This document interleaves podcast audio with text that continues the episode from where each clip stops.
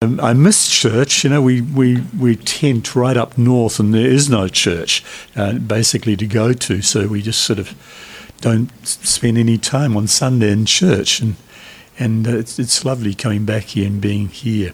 And do you know another thing as well? Um, you know, I've, I've sort of got older and moved on from where I normally have been in life, and I really miss the opportunity of speaking in church like I'm doing this morning, as I don't get many of these opportunities. And, uh, and it's just a, a, wonderful thing to be able to, to get around Jesus and His Word, and that's what we're doing in church. You know, when you come to church, you can't separate church from the Bible. Um, this is a pretty big Bible that I've got here, and um, um, but it's, it's, it's, it's central to Christianity, uh, to the Christian faith. There's no understanding of God apart from the Bible.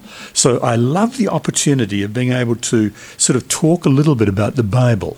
And this morning we're looking at John 18. And I asked you many of you who are on the um, church WhatsApp, if you'd, if you'd mind reading the first 27 verses. I don't know whether you did, but I hope you did, and, and that will help you a little bit this morning. So we'll read quite a long reading from John 18, from 1 down to 27. Do you mind reading that length of reading this morning from John 18, 1 to 27? When Jesus had spoken these words, he went out with his disciples across the Kidron Valley, where there was a garden which he and his disciples entered. Now, Judas, who betrayed him, also knew the place, for Judas, Jesus often met there with his disciples. So, Judas, having procured a band of soldiers and some officers from the chief priests and the Pharisees, went there with lanterns and torches and weapons. And then Jesus, knowing all that would happen to him, came forward and said to them, whom do you seek? And they asked him, answered him, Jesus of Nazareth. And Jesus said to them, I'm he. Judas, who betrayed him, was standing with them. When Jesus said to them, I am he, they drew back and fell to the ground. So he asked them again, Whom do you seek? And they said, Jesus of Nazareth. And Jesus answered, I told you that I am he. So if you seek me, let these men go. This was to fulfill the word that he'd spoken of those whom you gave me. I've lost not one. Then Simon Peter, having a sword, drew it and struck the high priest's servant and cut off his right ear. The servant's name was Malchus. So Jesus said to Peter, Put your sword into its sheath. Shall I not drink the cup that the Father's given me.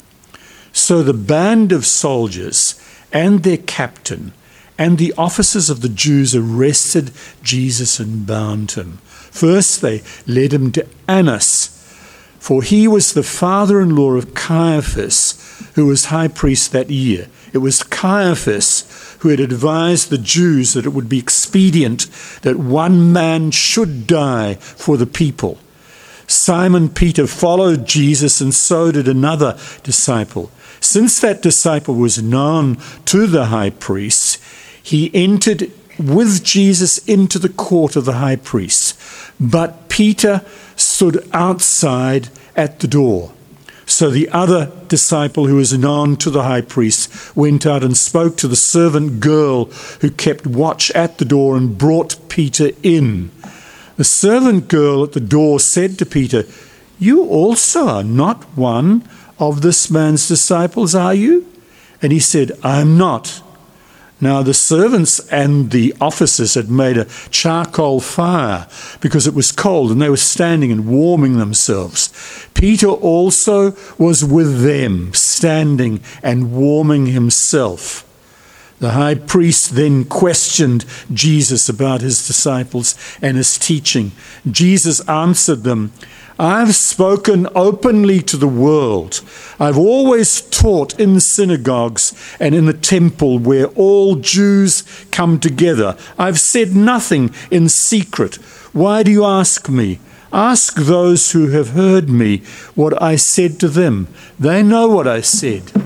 When he'd said these things, one of the officers standing by struck Jesus with his hand, saying, Is that how you answer the, the high priest? Jesus answered him, If that is if, if what I said is wrong, bear witness about the wrong, but if what I said is right, why do you strike me? Annas then sent him bound to Caiaphas, the high priest. Now Simon Peter was standing and warming himself. So they said to him, You also are not one of his disciples, are you? He denied it, and he said, I am not one of the servants of the high priest, a relative of the man whose ear Peter had cut off, asked, Did I not see you in the garden with him? Peter again denied it, and at once the rooster crowed. And that, that last thing was foretold. So let's um, think about this passage here this morning. You know, when we were on holiday, we were right up north um, at a place called Woolleys Bay, and Woolleys Bay is sort of north of Whangarei. So you have to go about half an hour north of the city um, along the coast. Uh, and it's far from really any settlement at all. I think there may be, you know, a few, few hundred or dozen people living in the vicinity. And the skies are so dark at night, so beautiful. And what really stands out, I think, for anybody who's there tenting or, you know, batching up at Woolleys Bay is that at night, against this dark sky, you can see the most beautiful stars. And they all sort of just stand out and spring out of the sky because of the darkness of the sky. It's one of the most beautiful things. And every night when I go to the bathroom, you know, as it is um, in in tenting, I, I, just stand there every night about midnight, one a.m. and and look at the sky. It's absolutely magnificent. Um, the Milky Way and the satellites too that are moving uh, not among the stars, but far beneath the stars, but looking like a star. And you know, this is what's sort of going on here. This is something sort of very dissimilar. And when you when you set stars against a, a, a dark and black and inky black sky, then the stars just stand out and they they shine and they twinkle, don't they? And when you see Jesus against this particular human being, Jesus stands out in this passage and shines. And, and that's what we see in this passage. There are really just the two human beings here. There's two persons, uh, Jesus and Peter. And the latter, you know, the human being like us, uh, a mere human being doing what we've all done so often as Christian people, and then Jesus, uh, the Lord, a human being, the Lord being so different from, from that man, his, his follower. So when you look at this passage, you see um, quite a lot of attention given to Peter um, and on three occasions, you see this man, this follower of Jesus, who is a standout follower of Jesus and the leader of the disciples, you see him on three occasions um, denying Christ and saying, No, he is not one of the disciples of Christ. You see him standing outside, and there's quite a lot of attention, I think, given to the description of exactly what's going on with Peter when he stands outside and he warms himself. Uh, he's engrossed in his own feelings and his own emotions. And when challenged, uh, he denies, hotly denies, that he knows Christ. And the word used there on two of those occasions is the word deny, which which really immediately, for anyone who knows the Bible, sort of summons up one of the most important sayings that Jesus ever gave that whoever denies me before men, that man I will deny before the Father who is in heaven. That particular same word used as here in John 18, when Peter denied knowing anything of our Lord Jesus Christ. Now, you set that alongside the shining one, you know, Jesus, who's here full of peace and tranquility, um, full of concern for his own, and so confident and, and self assured about where he is and what is going on in his life and what will happen with him. In fact, the, the whole passage, when you see it, um, so um, when you read it, you can see very, very clearly that he, he understands the whole purpose of these occurrences in the garden, of his arrest. He understands what's going on. He knows where he's going and what will happen to him. And there's a wonderful honesty and transparency and openness about Jesus here in the garden when he's arrested and taken before the high priest's father and then the high priest himself. So, two persons, one against the other, one shining so brightly when put against a human being like ourselves. And when we put Jesus against ourselves as professing Christian people, we're the, the night sky, we're the inky black sky, as it were, and Jesus, the shining star, shining ever more brightly because his behavior, his emotions, his words stand at such variance to what we do and how we behave as human beings. Now, why the difference? That's the first sort of question I wanted to ask. Why is there such a difference between these two? Why did that man behave the way that he did?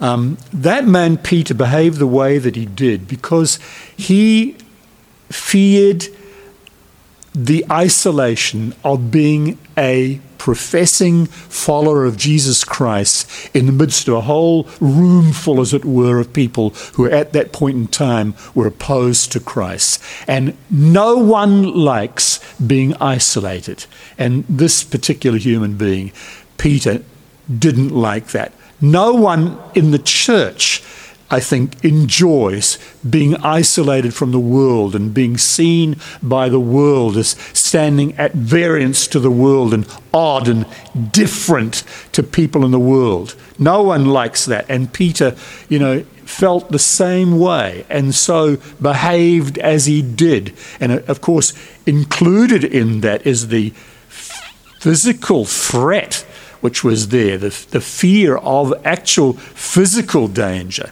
which might have been his had he come out openly and stated uh, his affiliation or his connection and association with Jesus Christ. That certainly is a reason. There's a deeper reason as well, which we'll certainly get to soon. And the deeper reason is that he did not know his Lord as he was to know his Lord. At that point in time, he did not know his Lord, and in not knowing his Lord as he ultimately did, he didn't value Jesus as he ultimately did, as being far above the worth of being part and included in a gathering of people and not isolated as an individual person. Now, that's, that explains why Peter behaved the way that he did. And why did Jesus behave the way that he did? Well, I've already sort of touched on it because he, he knew the outcome of this whole sort of affair. He knew the outcome of the cross and of his death. He knew that through his death and through the cross, his cross, people would be saved. And he understood as we read on in John 18 the, the value, the relative value of his kingdom as opposed to the kingdoms of the world. That he was living and dying for a kingdom and for citizens to be included in a kingdom that was far more valuable and far more precious than any kingdom, anything that man could give, any commodity that man could give, any, any love that man could give, any association that a man could give. That kingdom was far more valuable than anything that a man could give, and men could then give Peter by his denying Christ. Jesus understood all that. He understood that his being there and his dying was for our sins, that we might be forgiven and might be freed and included as citizens in his most wonderful kingdom. Now, the next question, is just a simple talk to you this morning, is what are we going to do about it? How are we going to become the people, the kind of people that Jesus wants us to be? How, how are we going to become the man that he, he hoped Peter would have been on that occasion when he was challenged and tested and flunked that test on three occasions. How, how will we become that man? Now, challenges, you know, are interesting things or tests. They're really like earthquakes. You know, earthquakes just come at you from out of nowhere and they reveal the, the structural integrity of a building, whether, whether it's really strong or not, and can stand up within such a shake, you know. So when these challenges come and someone says, Are you a Christian? or Why do you believe what you believe? or Why do you go to church on Sunday? When challenges like that are given, then it reveals what we're really made of, what stuff we're really made of, and whether we're prepared as Christian people to stand up for Jesus and not be ashamed of Jesus at that moment. They're like earthquakes. They reveal the truth of what's really within, and they provide us certainly with a wonderful opportunity, those challenges and tests do, to stand up for Him. So it may happen today that you're challenged and someone asks you, why? Why do you do that? Why do you believe that? Why do you have that opinion about abortion? Or why do you think that about marriage and about gender? Why do you behave as you do in the neighborhood and do what you do? When these things are, are raised by neighbors and friends and colleagues at work or in the school or whatever, then there, at that moment, is an opportunity for you to stand up for Christ and not to be ashamed of Him. But how do you, how do you get into position where you're going to behave well when challenged and when tested? What was the problem with Peter? What, what was the issue with Peter? Why was he not the man that he might have been at that point? And the real, the real answer to that, that question, and there is only one answer, is that he did not know his God as he should have known his God. And that's the essential problem with, with us often in the church. We don't know the master well enough. And not knowing the master well enough we can't stand up for the master as we should. We don't value the master as we should because we don't know the worth of the master. So, what are you going to do about that? You know, if that is the essential problem, if that was his essential problem, behind is not standing up for Jesus. And that's our essential problem in not standing up for Jesus when we're challenged and when we're tested at school, at work, when someone asks us about our moral position or whatever. What are we going to do about that? How are we going to come to a greater understanding of God and value Him the more and know what we're defending more? How are we going to do that? we have to get into this book. We have to get into the Bible. I thought, you know, when I made that point and wrote it down on the paper, how, how utterly boring for people to hear that. You've heard it before. But I don't have another answer. And, um, you know, I think the other night, Ranjit, you were sort of talking about your own, you know, life and whatever. And and what we do and don't do. There is no other answer. I don't have anything else to give you. You need to become readers of the book and readers of the Bible. And the, the sad thing is that by your own confession, many of you are not. I think maybe most of you are not. You're not reading the Bible as you should. You're not, when there's an opportunity to come to church, you don't take up that opportunity. When there's an opportunity for the children to come to Sunday school, they're, they're not brought to Sunday school. You know, every opportunity to hear preaching, to come to church, to come to care group, to be with one another, to read the word and study the word, must be, should be taken up by Christian people because it's only through that means. There is no other means. There's no other means. It's, it's the single door through which one comes to a knowledge of Christ. And it's a narrow door, a little door, as it were. One must go through this door, through the reading of the Word. And in the Word, one learns that He's a living Savior and the King of the universe, and died for our sins, and cares for the church, and loves the church. We know all these things. We learn all these things about the, the living God, the only true God who's the master of the universe and the savior of the world. All of that is only learned in the Bible. So you must read the Bible. And in through knowledge comes its, shall we say, its children, the children of faith, trusting in Him. One only can trust in what one knows and understands. So you, you read the Bible to know Him, and in knowing Him, you trust in Him. I know whom I have believed, and I'm persuaded that He's able to keep that which, which I've committed to Him. You know, the, the persuasion, the trust, the, the love, the dependence upon God comes through knowing God, and knowing God comes through reading His Word. It's very, very simple, isn't it? There is no other path, and I'm recommending it to every one of you. And really, until I think until we see the whole of this church um, go through this door and hurry through this door and press through this door, we're probably not going to see people come to a saving understanding of Him as we as we want to. You know, Peter's um, denial, pretty pretty fearful thing, isn't it? it, it um, he was reminded of it. Remember on the beach in Galilee, when Jesus asked him three times, "Do you love me?" Three times, you know, clearly a reference to this.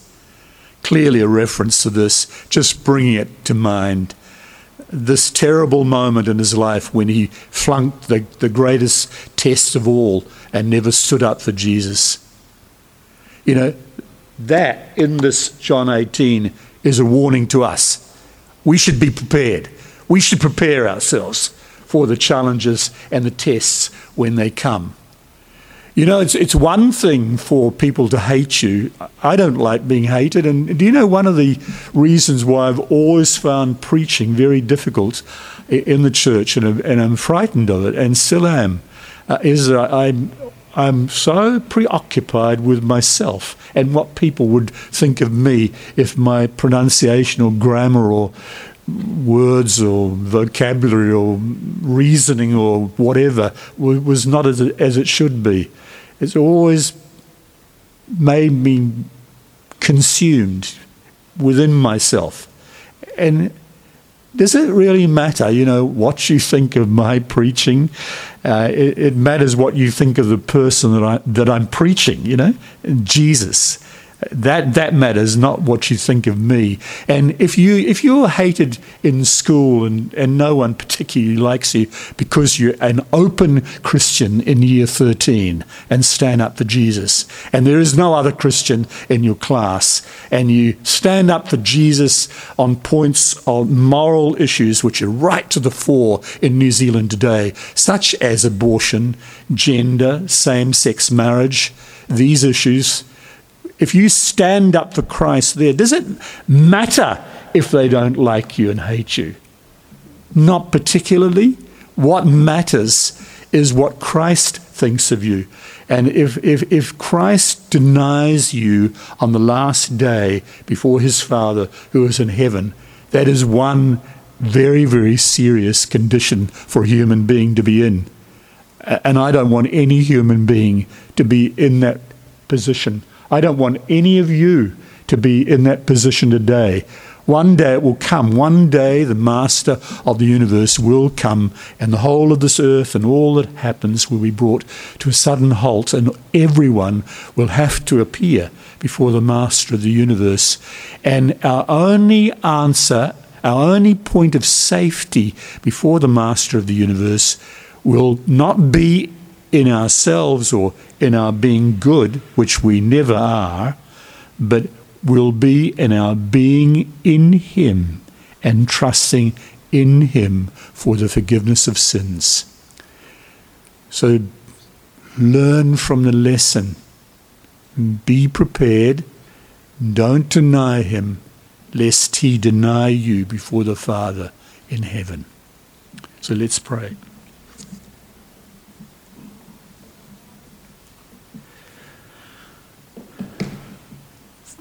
Thank you so much, Lord, for this passage. It's a famous passage and uh, well known by Christian people.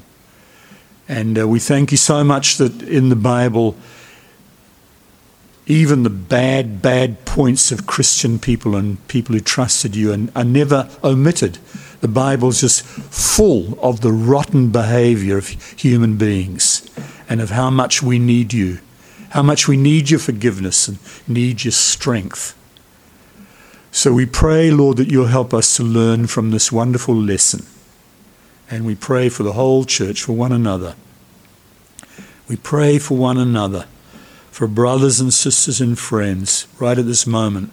We pray for one another that each of us would not deny you before men and women, but would stand up when the moment comes. Stand up for Jesus and his word. We pray that you bless us now for the rest of this day, and we thank you so much for Sunday. Thank you for Church Day. Thank you for every golden opportunity you give us in this land where there's freedom of religion and no persecution, physical persecution of the church. We thank you for every opportunity for church and for today's opportunity as well. Amen.